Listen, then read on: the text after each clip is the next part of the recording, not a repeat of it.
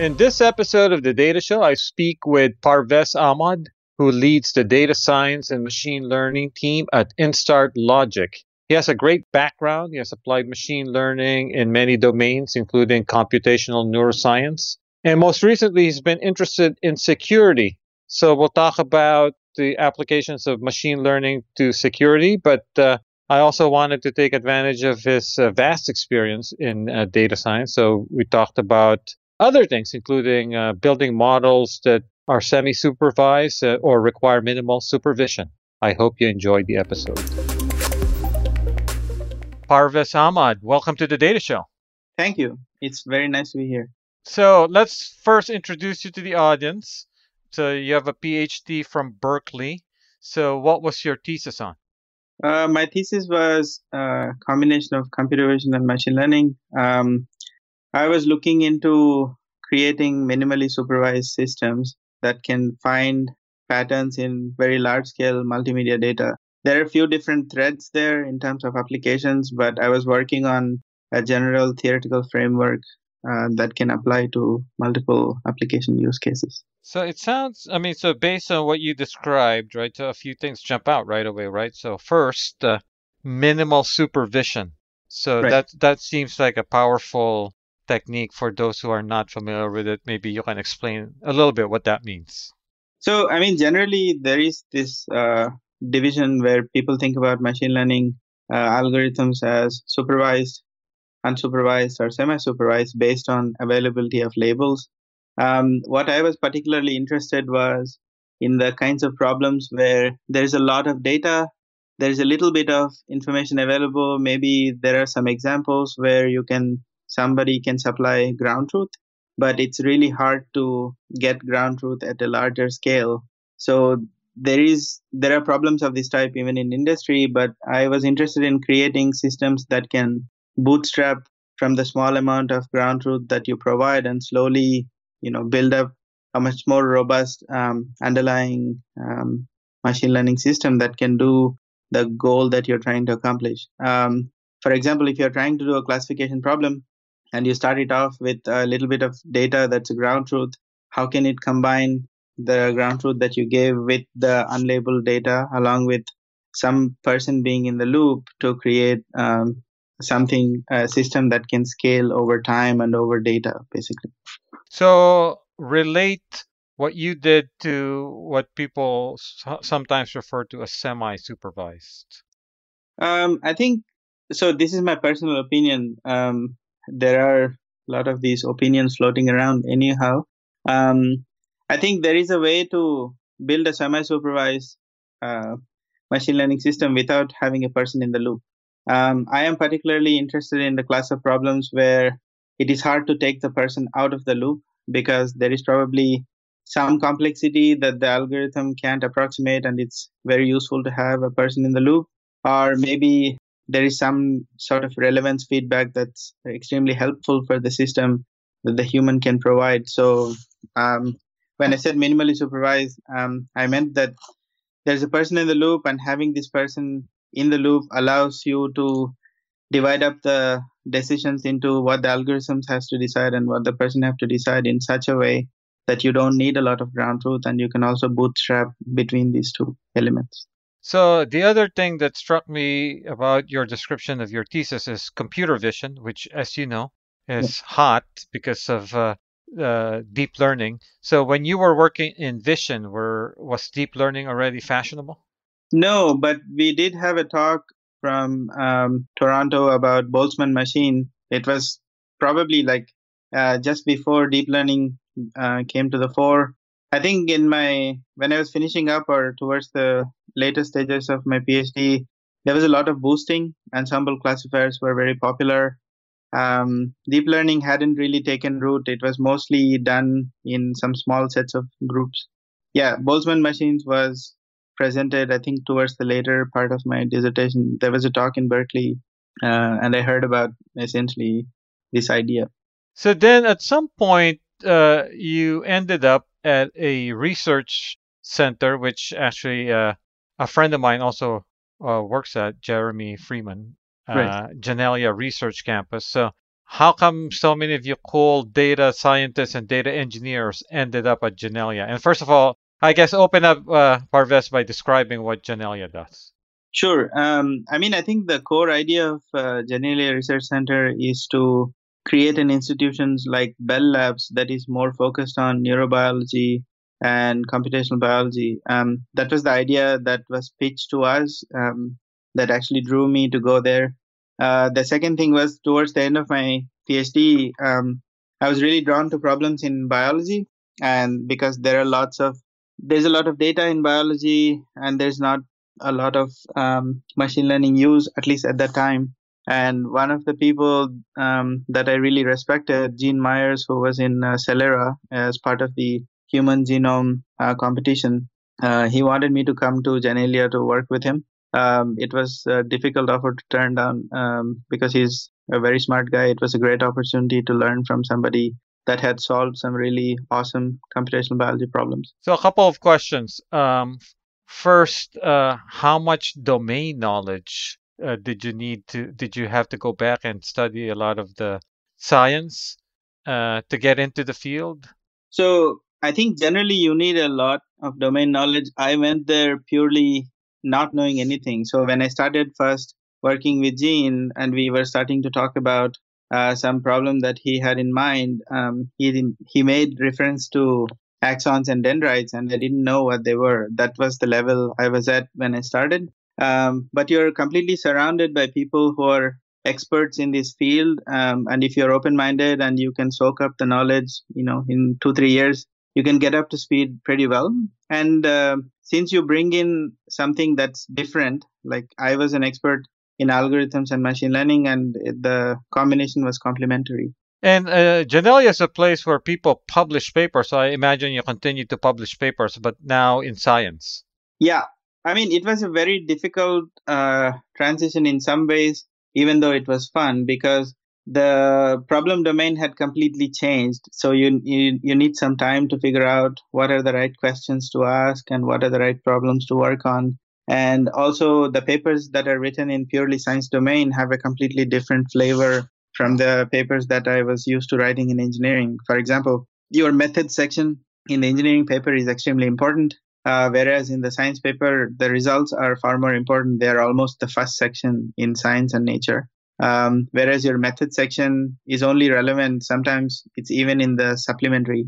Um, so it was a big culture change. Uh, it was very useful for me because it taught me to not get hung up on math too much and think about the problem think about what's necessary to go after how to decide what is the right question to go after and i noticed actually uh, on uh, on social media you still post on developments in this field. So you're you're you're still trying to keep abreast of what's happening. I mean, I literally, in some ways, did another PhD in the field. I, I mean, after I did my postdoc, I became a research scientist with Gene, and after that, I had my own lab as an independent investigator there. So I was in the field for six six years. I was also in the middle of people who were doing extremely forward-looking research. So I really liked what I was doing. So I still keep up because I, I, still feel like the intersection of biology with computer science is going to be the next big thing. Um, I don't know how and when, but um, what I learned, it still stays. And actually, uh, uh, I I learned about Janelia to Jeremy, who was uh, one of the early non-tech people using Spark, and so yeah. he became kind of a uh, famous speaker in in the Spark community because uh, you know he he would come in and give talks about neuroscience, which was completely different topic than what uh, everyone else was talking about. Yeah, I mean, so incidentally, Jeremy and I sat side by side. Uh, we were in the same office structure. Um, yeah, he adopted Spark because he was working on essentially analyzing the neural activity of um, optically recorded uh, large sets of neurons at the same time, I was also trying to combine computational algorithms with physiology, but I became much more interested in electrophysiology. So my lab was combining large scale electrophysiology in small scale systems with, uh, you know, P is greater than N type problems. I mean, if you know what I mean, it's where number of variables is actually much, much larger, but the number of samples is slow, very small. Um, so it leads to sparsity dependent solutions.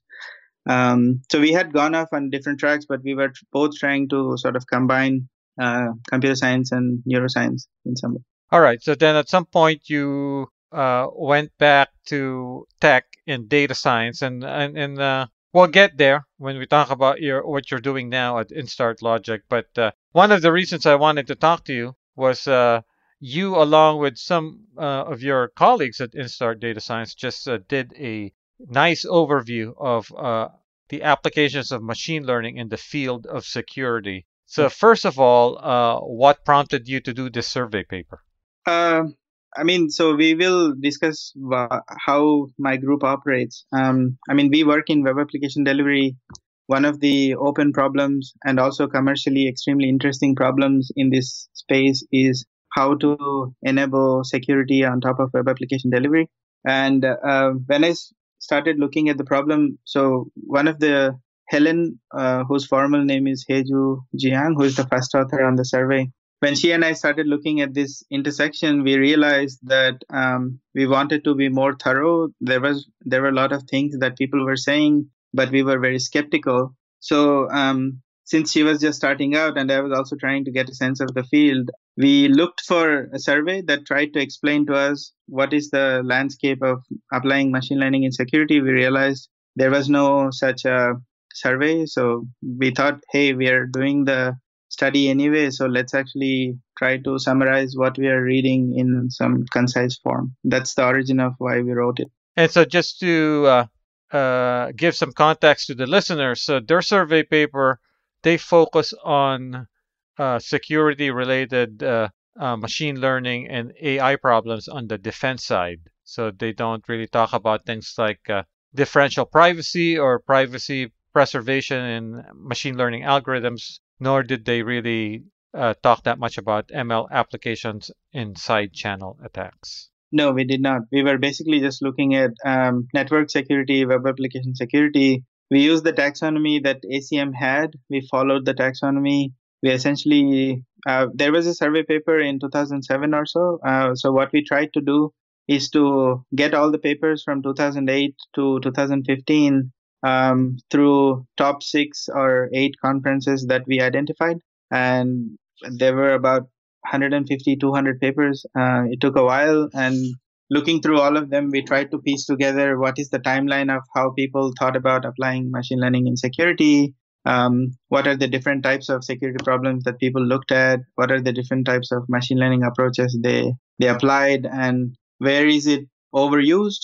Uh, where is it actually uh, under um, used like we found a lot of gaps in the field where i think legitimate researchers who are looking for new problem domains could go and focus um, okay so what are some of those gaps so um, i mean i'm going to refer to the table one and table two in the survey it, the paper is on arXiv. yeah yeah so, i will i will post uh, to the listeners i will post a link to this paper in the blog post accompanying this episode yeah, so um, if you look at the taxonomy that we use from ACM, we saw that there were different attacker types like passive, semi aggressive, active. We talk about how to define these things in the survey. We also looked at different means of attack, whether the attack was on the server, whether it was an attack on the network, whether it was in a client app, whether it was attacking the browser or uh, these kinds of things.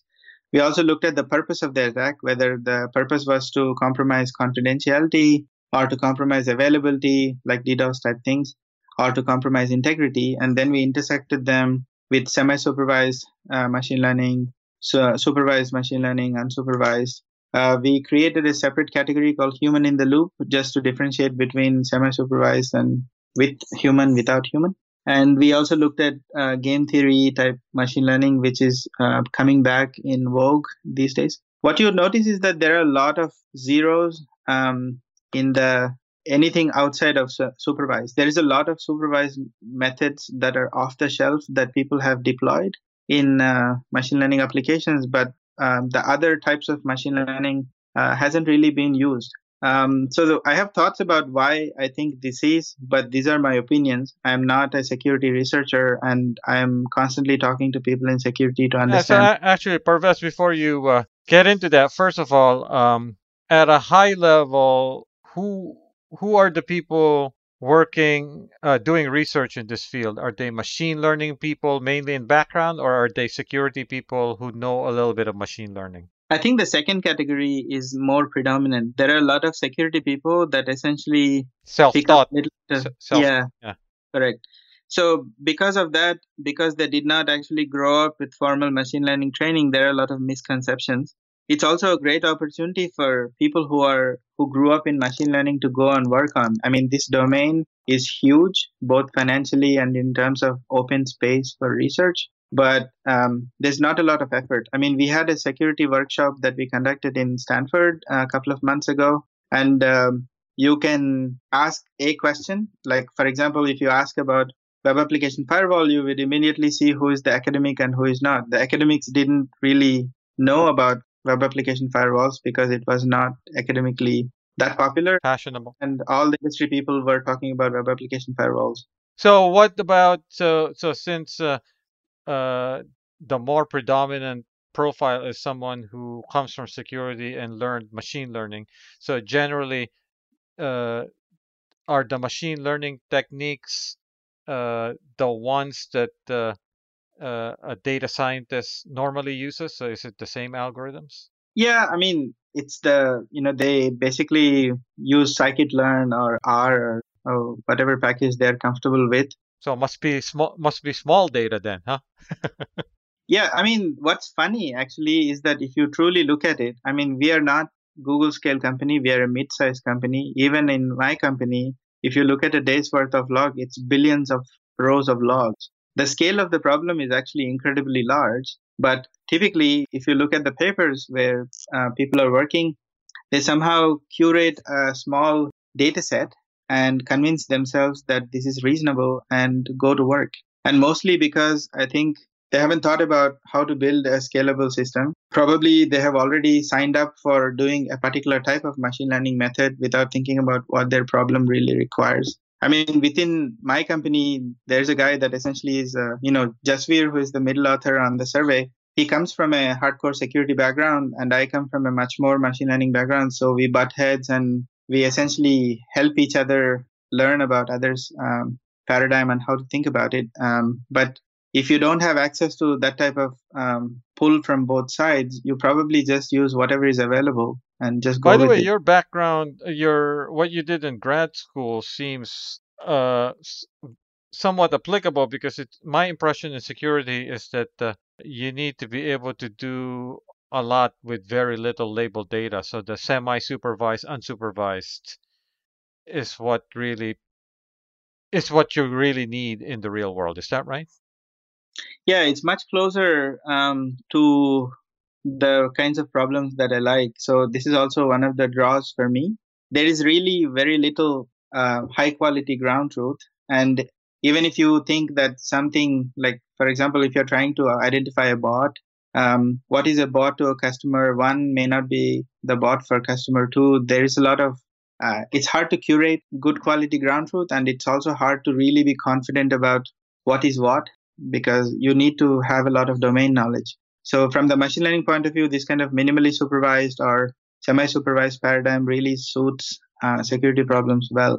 I have not there is only one data set that we found from kdd cup from several years ago that was from nsa and people complain in the literature about how that dataset is not a good one to use but that's the only one where there was supervised labels available at large scale. There are not that many good benchmarks in this field.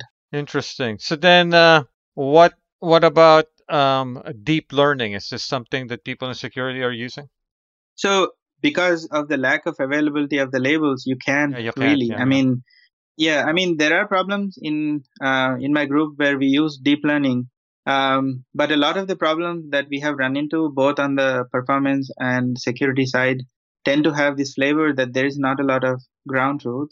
Um, I think the companies like Google or Facebook probably have access to large scale resources where they can curate and generate really good quality ground truth. And in such scenario, it's probably wise to try deep learning.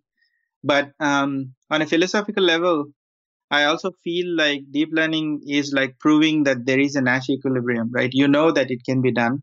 How exactly getting done is a sem- separate problem. And I also think as a scientist, I am interested in understanding what exactly is making this work. Right, right, right, right. And the problem that I have with simply so, you know, I have done this with one of my group members. When he started, he wa- really wanted to do a deep learning based project. So we gave him a problem. And what we use deep learning to do is to prove whether it can be done or not. So, for example, if you throw deep learning at this problem and nothing comes back and the classification rates are very small, then probably we need to look at a different problem because you just threw the kitchen sink at it. Um, whereas on the other hand, if we found that it is doing a good job, then what we need to do is to start from there and figure out what is an explainable model that we can train. Um, because we are in enterprise, and in the enterprise industry, it's not sufficient to have an answer. The customer is going to come back and say, Hey, I changed something and this piece is breaking. What is going on? And we need to be able to explain why. And for that, um, there are issues in simply applying deep learning as is. So you mentioned something uh, that also caught my attention, um, kind of a casual remark earlier. You, you said game theoretic machine learning approaches are coming back into vogue. So can you explain that? So if you look at the neural information processing conference this year and the last year, you start seeing I mean, so the idea is as follows, right? A lot of the times when if you're I mean, if you take the survey and see that most of the uh, machine learning applications are from the supervised side, what you're basically assuming is that you collected some data you think that the underlying distribution that you that is part of your data collection is going to be true. So this is a in statistics this is called stationarity assumption. You assume that this batch is representative of what you are going to see later and you're going to split it up into two parts. You train on one part and you test on the other part. The issue is in security especially there is an adversary and anytime you settle down and build some classifier there is an, somebody actively working to break it right? So there is no assumption of stationarity that is going to hold. And also there are people or bots or, you know, botnets that are actively trying to get around whatever model that you constructed. So there is an adversarial nature to the problem. Um, I mean, these kinds of dual-sided uh, problems are typically dealt in the game theoretic framework. And so there are works now. Um, I mean, there were some papers that started around. So, so basically, uh, it's kind of a you you go in and uh, assume that there's an adversarial. Yeah, I mean there are two types of research papers that are starting to come. Uh, type one is where people are trying to make you aware how standard machine learning approaches can be uh, corrupted by a very smart adversary. I mean there are papers from uh, Doug Tygar's group in Berkeley that you can look up. Uh, where essentially you can poison a machine learning classifier to do the bad thing by essentially messing with how the samples are uh, being constructed or messing with the distribution that the classifier is looking at. Or alternatively, you can also try to construct safe machine learning um, approaches that go in with the assumption that there is going to be an adversary. Then what can I do so that I can be robust to such an adversary? And so, what are some, so generally for the people who aren't following uh, this field closely? So, is it basically the algorithms that people are familiar with add uh, with some additional uh, capabilities?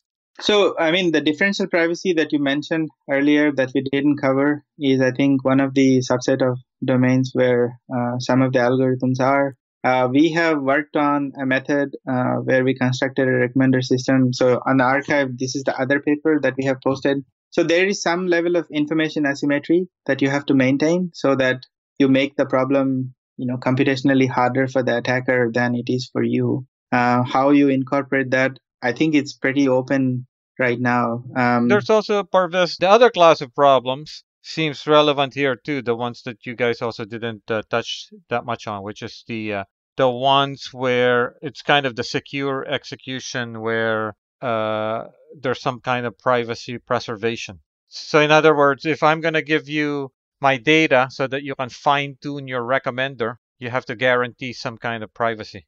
Yeah. So we didn't touch this um, mostly because it doesn't have that much bearing on the kinds of problems we are looking at uh, in my company or in my group. But yeah, that's also a domain that's essentially starting to produce interesting papers. In the last two years, I see much more of an uptick um, in machine learning where you assume some adversary and try to construct methods so you also you you guys gave kind of a general overview of what a machine learning system would be in security, right? So you would have some kind of knowledge base, data sources, training data, and some some sort of feature extractor. Yeah, I think you're referring to the figure one in the survey. So the thing that I want to emphasize in the figure is that the dark lines are the ones where it's mostly deployed. What you will see is that it's uh, sort of flowing one way, right? There is not a, the dotted lines are the ones that are optional steps that you typically don't see in most of the papers that we surveyed. So how do you incorporate feedback either from the human or from some kind of an error signal that's automatically being generated? How do you build an adaptive system that can adapt to constantly changing underlying uh, statistical uh, patterns? These things don't seem to be part of a lot of the literature that we surveyed. Um, so the dotted lines essentially are open spaces where I think a lot of the work can be done. The very dark lines are predominantly there. I mean, most of the papers that we surveyed have the very dark lines that we show here. For example, collecting some data, constructing some kind of a feature set or pre-processing steps, then training a machine learning model and calling it a day is pretty much the common practice. And I don't think it's sufficient. That's the point that we were trying to highlight here. So you you and your collaborators surveyed the literature, but there's also the the startups, right? So for example, uh, I know a startup here in the Bay Area founded by a couple of Microsoft researchers called DataVisor, and they they do basically yeah. unsupervised uh, machine learning for uh, security type problems. So were you have you been able to kind of uh, now that you're back in the Bay Area, talk to people who are in industry working on applying machine learning to security? I think um, so. We are certainly having a lot of conversations. Like I said, we had this uh, Stanford workshop with Dan Boneh and that Jazz and Dan organized. We talked to a lot of the people, uh, both from industry and academia, trying to understand what they're doing. Um, I did see the podcast um, that you had with the oh, yeah, Fang, Fang Yu. Uh, yep, yep. Yeah. Um, so the thing though is that in an unsupervised learning paradigm, you need to have full trust in the distance measure, uh, the underlying distance measure, or what kinds of dimensions that you are using to construct your distance measure. How do you believe this? I mean, if I just give you large dumps of data, how are you going to do it? Also, a lot of the logs, the security logs, are not real valued, right? They are basically categorical variables that just have, I mean, so for example, the web transaction could be coming from a country with a particular browser. A country will have 200 um, different options. Browser will have I don't know 100 to 300 options. I wonder if the unsupervised uh, nature of some of these uh, uh, approaches is just basically in the beginning, right? Kind of that cold start. You start out unsupervised and then you get better over time. Yeah, but what I'm trying to say is that there is supervision in the construction of the similarity measure. It's not fully unsupervised. Right, right, it's right. supervised. It's unsupervised in the lack of labels, but somewhere else there is a person that's you know carefully constructing these similarity measures. Right.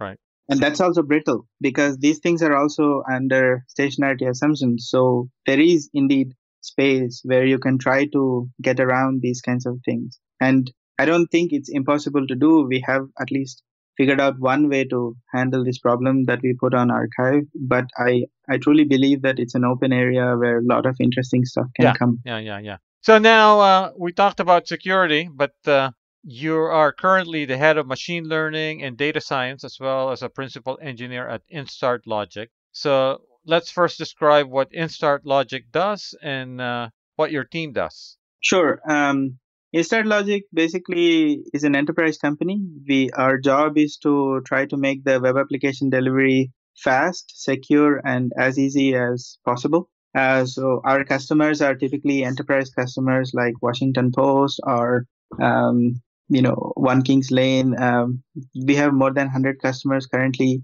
Initially, the company started out focusing on web performance.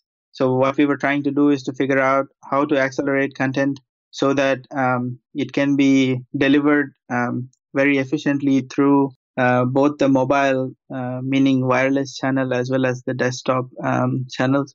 Uh, once we basically found our niche in trying to do web performance for enterprise, uh, we also realized that we can actually offer uh, web application security as an add-on. And that's the origin of how um, I mean, we started looking into web application security. The context of my group is that um, when I was in Janelia, as I was mentioning earlier, I uh, came to know one of the founders of the company. That uh, that's how I got involved, trying to help Instart. Initially, I was an advisor. Um, I created a machine learning driven system that optimizes image delivery. It's called Smart Vision. Um, that's the brand name that Instart sells it under.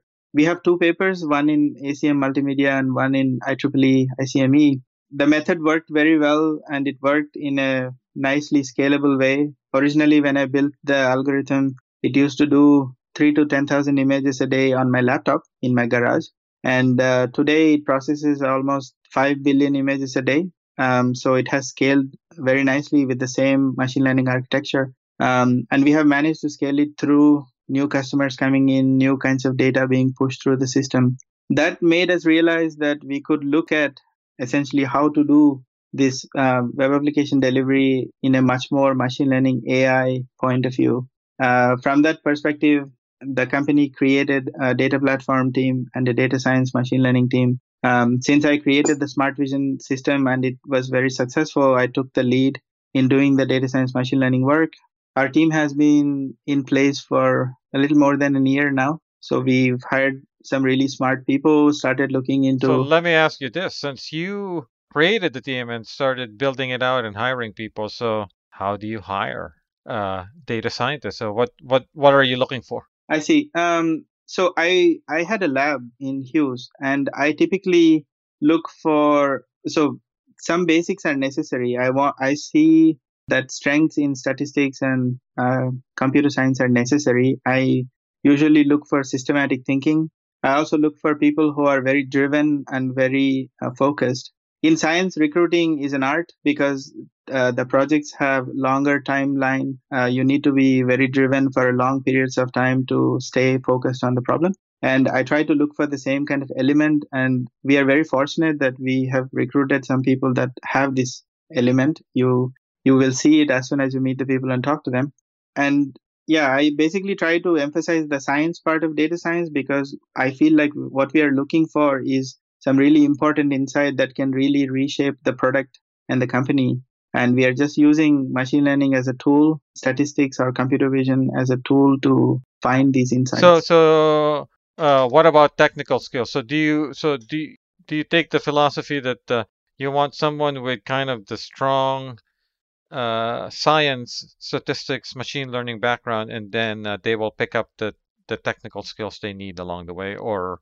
I mean, if I'm recruiting for a very specific problem, so for example, if I'm recruiting somebody for a combinatorial kind of a problem, I would probably look to make sure that they're comfortable in large scale frameworks like Spark. If I'm looking to recruit somebody that is going to uh, do machine learning that's human facing, I would emphasize that they have um, strong skill set in visualizing because this tends to be important when you're interfacing with people. So if I have an idea what track they're going to work on, I tend to look for a specific subset. But generally, if you're really good at math, if you're really strong in statistics, and you're very driven, you can pick up other things. I mean, I myself have gone into domains without knowing everything, and I pick up because I'm interested. Right, right. So, um, let's see. So you you worked in security, you worked in science, you highlighted some things in security that at least uh, more data scientists should be paying attention to, particularly this notion of uh, game theoretic machine learning, uh, adversarial machi- uh, adversarial analytics, and so on. Uh, so, what uh, what yeah. what other things are on your radar these days that that have caught your attention? So, um, I think in the what I'm really interested in these days is the idea of explainable machine learning. I find the idea that it's not simply that we build machine learning systems that can do a certain classification or segmentation job very well. I'm starting to be really interested in the idea of how do we build these systems that are interpretable, that are explainable, where you can have faith in the outcome of the system by inspecting something about the system that allows you to say, hey, this was actually a trustworthy result. Or if a feedback comes back, like, you know, um, like reinforcement and learning style, are there other methodologies that we can construct where some kind of a user feedback can be taken into account to quickly adapt the current state of the system without having to start all over again, train everything from scratch. You know, someone a few weeks ago was uh, was uh, telling me that uh, we need to distinguish between interpretable and explainable. I'm trying to remember.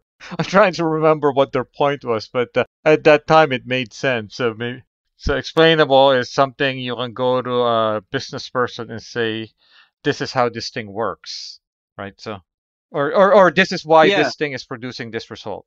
I can interpretable. Correct. I wonder what what the distinguish, distinction is now that I think about it. I can't I can't remember. Yeah. So, uh, I mean, I can take a shot. For example, when you get a recommendation for a movie in something like Netflix or for a song in Pandora, let's say it said, Hey, I'm recommending this uh, item to you because you liked this other thing. You can see that, okay, maybe it's worth clicking here, right? I mean, it allows you to have a little bit more confidence where you understand, you, inter- you basically, it's explaining to you why this decision was arrived. You can also say, hey, the variable importance was like this, and this is why the system did uh, X, Y, and Z. But the problem is that for most people that are not machine learning, this does not make sense. But there are also ways to provide explanations that may make sense to somebody that's not a machine learning person, but somebody that's actually trying to use this system in real life. So how about this? I have an an algorithm for you. It's uh, it's uh, composable. It's uh, composed of several layers, and at the end, I have an algorithm that has 300 million parameters. Is that something that you can explain? so this Yeah, is the whole deep this, learning this thing, great right?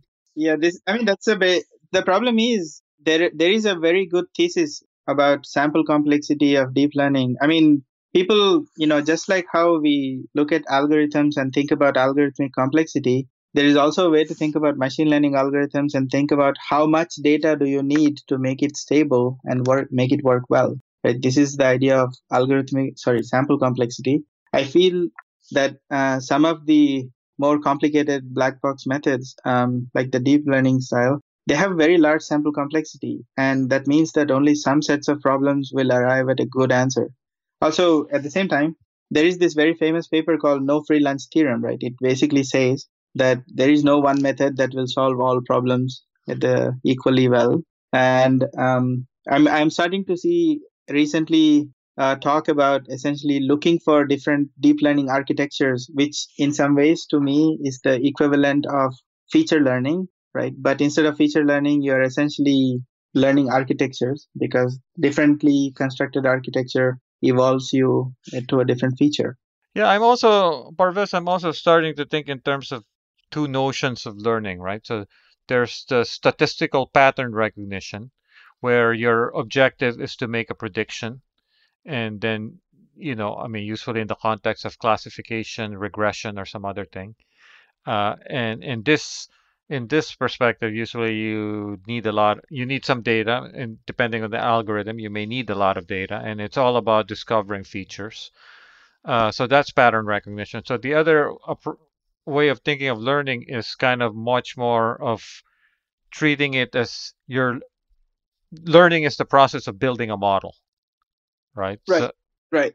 And then you can imagine you can imagine what would have happened differently, more efficiently because you have a model of how things work.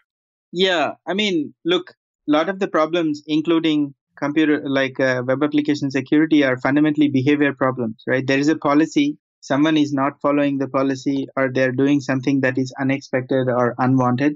And you need to have a model of uh, what the behavior looks like and you need to have a model of when these violations happen. Um, but these kinds of problems simply thinking about the problem as a simplified classification problem is too simplistic. I don't think it captures how um, security domain works or even policy setting in the uh, you know web performance works um, yeah, my... one, one, uh, to me, if you think of learning as model building, then in the process, maybe you're even constructing small causal models of how the world works, so you have a better, you better understanding of of basically going back to what you were talking about, explainability and understanding the limitations of your model, even right. So yeah, and if you talk to a lot of the people that came from biology and you know neuroscience, it's probably great to have a deep like some black box model doesn't I, I don't have a problem with deep learning i mean it solved some really hard problems for in terms of translation and such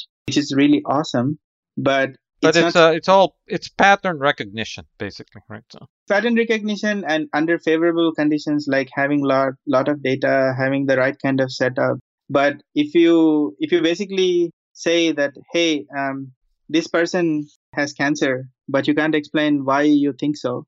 That's very problematic right? I mean so there are many things in life where i think not just a particular decision but some insight into how the decision is arrived at is probably important. Security is one of these domains. A lot of enterprise problems are of this domain because your customer wants an explanation. Actually, uh, you're you're kind of uh, uh, in a you have the uh, perfect background these days because uh, you started out machine learning, then you started hanging out, you hung out with neuroscientists for six years. Now you're back in data science. well this is back home in some ways but Yeah, no, most but I mean, so you must have learned something hanging out with neuroscientists, right? So Well, I did experiments where I was trying to explain behavior of the animals. So then, you know, you start to understand that it's not enough. It's not enough to say because models are not sufficient. I mean, models are great, but you also need someone to believe in your model. Then comes the game where you have to have a model that you can explain why this is believable. So, are you gonna are is is the plan that you you're gonna start uh, or start or continue publishing things in security, or that was just kind of a opportunistic uh, let's do the survey article? No, no. Uh, so um let me use this as an opportunity to at least give you a brief outline of what we are doing in my group. We work on three tracks. One of them is web application security. We did the survey because we were trying to be thorough and really understand how the lay of the land is so that we know where we should go. We will continue to publish. We have another algorithm paper called Helios that is on arXiv that has come out. It's also under review.